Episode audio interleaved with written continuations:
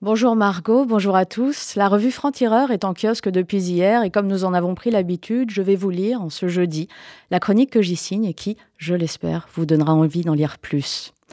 L'ONU, toute honte bue. La République islamique d'Iran a présidé jeudi et vendredi dernier le forum social du Conseil des droits de l'homme de l'ONU. Ainsi donc, le régime théocratique aux six cents pendaisons en deux mille vingt-trois, son record depuis huit ans, celui qui dénie l'égalité à son peuple depuis quarante-quatre ans, celui dont la police des mœurs assassinait Massa Amini le seize septembre deux mille vingt-deux, déclenchant la première révolution féministe du monde, celui qui était encore responsable le vingt-huit octobre dernier de la mort d'Armita Gharavan, brutalement interpellée dans le métro pour un voile mal ajusté, celui qui continue inlassablement de réprimer dans le sang son peuple assoiffé de liberté. liberté depuis bientôt quatorze mois. Voilà que ce régime assassin, le bourreau iranien, prend la présidence d'un forum pour le respect de l'humain. Faut-il que le monde ait atteint des sommets de cynisme pour qu'il en soit ainsi ? On imagine les rires gras du Hezbollah, le sourire en coin du Hamas et même la satisfaction des frères musulmans.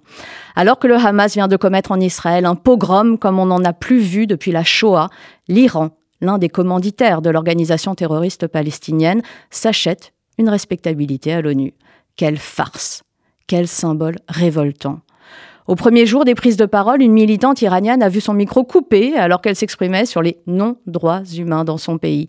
Voilà comment le régime exporte ses méthodes à l'ONU. Quand on confie un forum à un État criminel, on s'expose à quelques silences forcés. La République islamique vient de faire un doigt d'honneur majuscule au monde libre. L'ONU a rendu cela possible. Honte à elle. Margot et nos auditeurs, vous pourrez lire ce billet dans la revue Franc-Tireur, en kiosque depuis hier. Donc, vous y lirez ce billet, mais aussi le franc-parler de Caroline Fourest, bien sûr. Ça s'appelle « Le sale jeu de Poutine ». Et il y est question du rôle de la Russie derrière bien des mots à l'intérieur même de nos démocraties, comme ces étoiles juives récemment taguées sur les murs de Paris. Immigration, sortir du piège du R N. C'est notre titre en une et c'est la question qui doit tous nous occuper, alors que les scores dans les sondages du parti d'extrême droite semblent dopés sur tous les fronts. Benjamin Cyr nous parle justement dans ce numéro du groupuscule d'extrême droite Zouave, dissous, mais peut-être pas complètement. On en parle dans Franc-Tireur. Le portrait qui fâche est signé Fiametta Venner et c'est celui du G U D, un autre groupuscule bien connu, lui, d'extrême droite, dont sont issus certains des hommes de l'ombre du Front national. Il a salué l'attaque du Hamas et admire le Hezbollah.